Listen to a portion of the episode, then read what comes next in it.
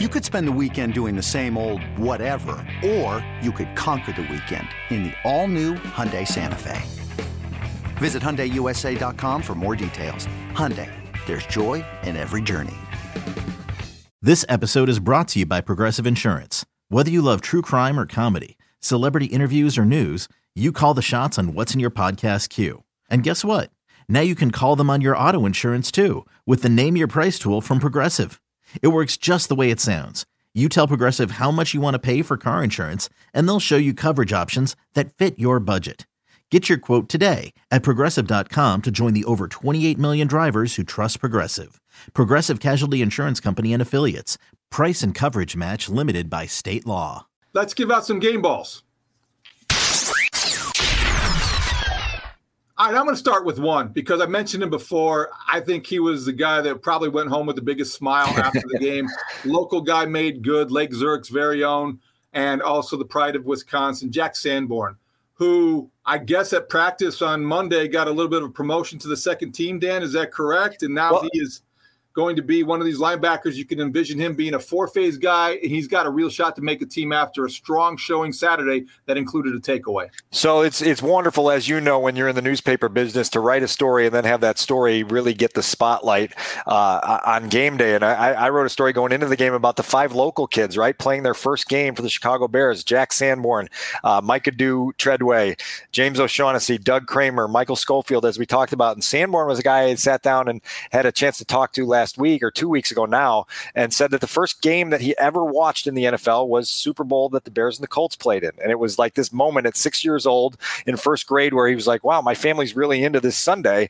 And he tunes in and he watches you know Devin Hester kick return and that that that that game that we all remember and you say boy one I'm old if, if he was 6 when that happened and two this guy has an appreciation for the opportunity he has in front of him to play for his hometown team you mentioned it on Saturday an interception a fumble recovery, a tackle for loss on Ronald Jones, a tackle on punt coverage, another tackle on kick coverage. This is a guy who's trying to show this coaching staff that he can do a lot of different things and be reliable in a lot of different ways. And I think you are very justified in giving that speech and flipping that game ball to, to, to Jack at the end of that day. That's pretty cool stuff.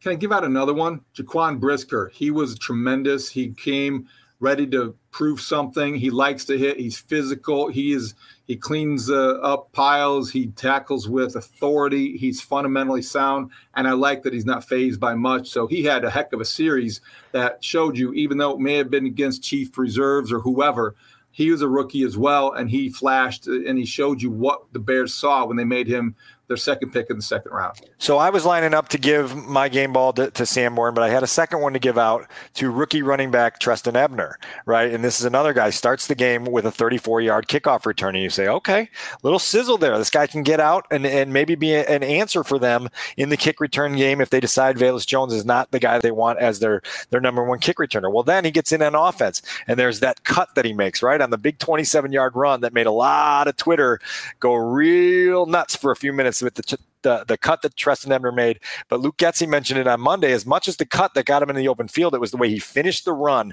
lowered his shoulder, and got an extra five or six yards on the end of that run because he was willing to do what Brisker did, as you just mentioned, and, and lower his head and be physical and be intense and finish. That's a big sign. And then he obviously scores the Bears' first touchdown of the preseason on a 12 yard catch from Trevor Siemian, right? And one of the reasons the Bears drafted Ebner is because they believe he can be a weapon in the passing game. They think he runs good routes. They think they can use use him in a lot of different ways as a pass catcher, whether it's out of the backfield or spread out as a receiver. And there is obvious potential here. Now, obviously, you know the path onto the field and the path to playing time for young running backs in this league is understanding how to pass block, right? And understanding how to pick up blitzes and be a reliable pass protector so your quarterback doesn't get killed. Trestan Ebner's got some work to do there, but he didn't take away from me throwing him the game ball and saying, Good job, Rook. Let's see what you got the next time out. Let's let's finish up with the two minute drill. All right, Dan, I got three quick points I want to make. Number one, I will say that the field was unacceptable. I will be that guy that overreacts. I will no. be the one that says it hasn't gotten any better. It has nothing to do with Arlington Heights, but it needs to be better. And the Bears should be a little bit embarrassed, and the city should as well, because that is no way to stage an NFL game because of the danger it pre- presents. And they're lucky that nobody got hurt. It's a joke. Andy Reid said that uh, it was uh, better than his high school field, but not by much, right? That's not the type of review of your field that you want.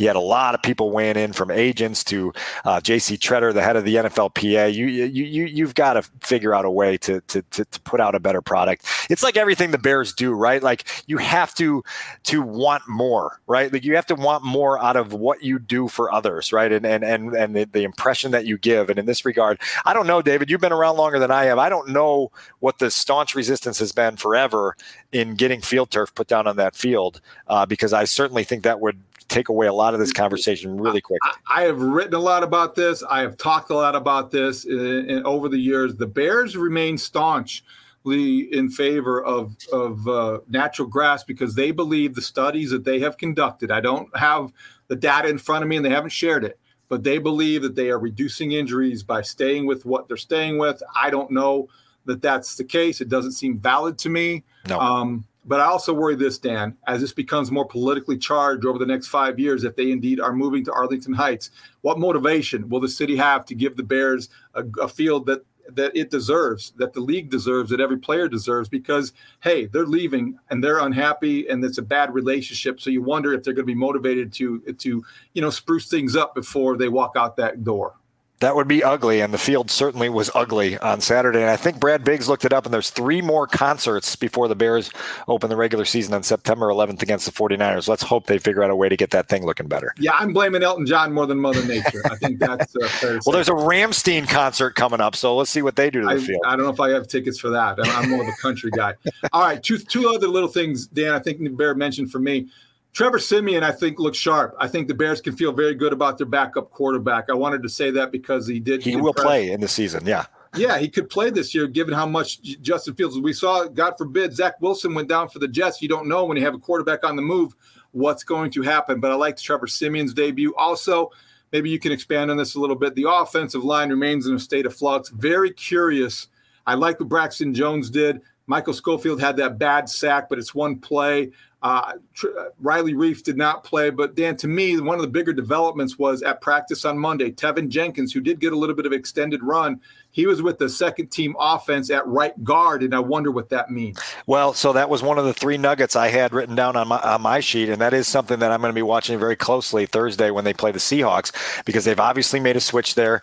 Teven played 36 snaps at tackle in the preseason opener. There were some good moments, some bad moments, and obviously he's not competing anymore for the starting tackle positions, right? They feel good there. They took Braxton Jones out after 18 snaps, which tells you he's their week one starter at left tackle, right? And that they want to protect him as much as they want to protect the rest of the starters. And so now it's up to Teven to figure out if he can handle the right guard position. Luke Getsy said in their system, the guard position is more mentally taxing, and they think it's it's uh, uh, uh something that Teven can handle. Well, now you got to go out and show somebody, whether it's the Bears or someone else somewhere else in the league uh, that you can play and you can be a part of their program. And it's a it's a big couple weeks coming up for Teven Jenkins. I'm looking forward to seeing Kyler Gordon in Seattle, back home in his NFL debut for the Bears. He practiced on Monday. Let's hope he stays on the field. The biggest ability is availability. And as good as Brisker played in the first game on Saturday, those two guys together – that should excite Bears fans. So I hope that Kyler Gordon gets a good run against the Seahawks. So I'm going to give you a receiver to watch on Thursday. We gave you Tajae Sharpe last week. I hope you made your prop bets on that Tajae Sharpe catches wherever you go. But Dante Pettis is a guy who, if he can stay healthy, can win a roster spot here. And he hit the big reception from Trevor Siemian to convert a fourth and two on a route that came open out of the slot and a really nice pitch and catch from two veterans.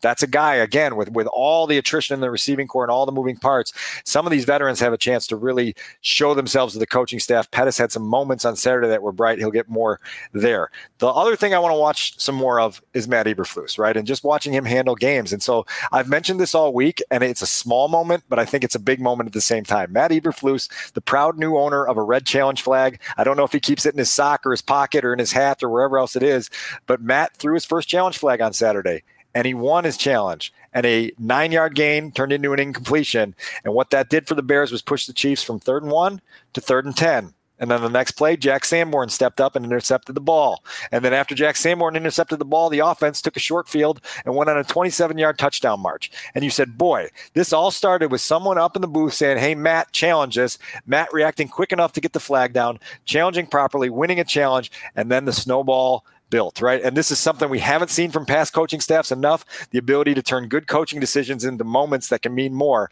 That's one, if it happened in the regular season, we'd be talking about it for two days. We'll mention it here on the show.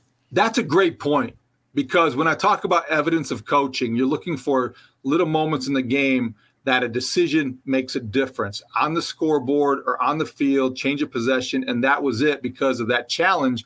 And I do think this, and again, I don't like the comparison, but Matt Eberflus had the presence of mind. He wasn't caught up in calling the next series. He wasn't caught up in yelling at the referees at that time. He wasn't caught up in anything except for what was happening in real time. In that moment, he was present and he had the presence of mind to make the decision to make the challenge. Now, he's going to be wrong sometimes, but in this first case, he was right and it made an impact. So I'm glad you pointed that out because overall, Flusy had a good day.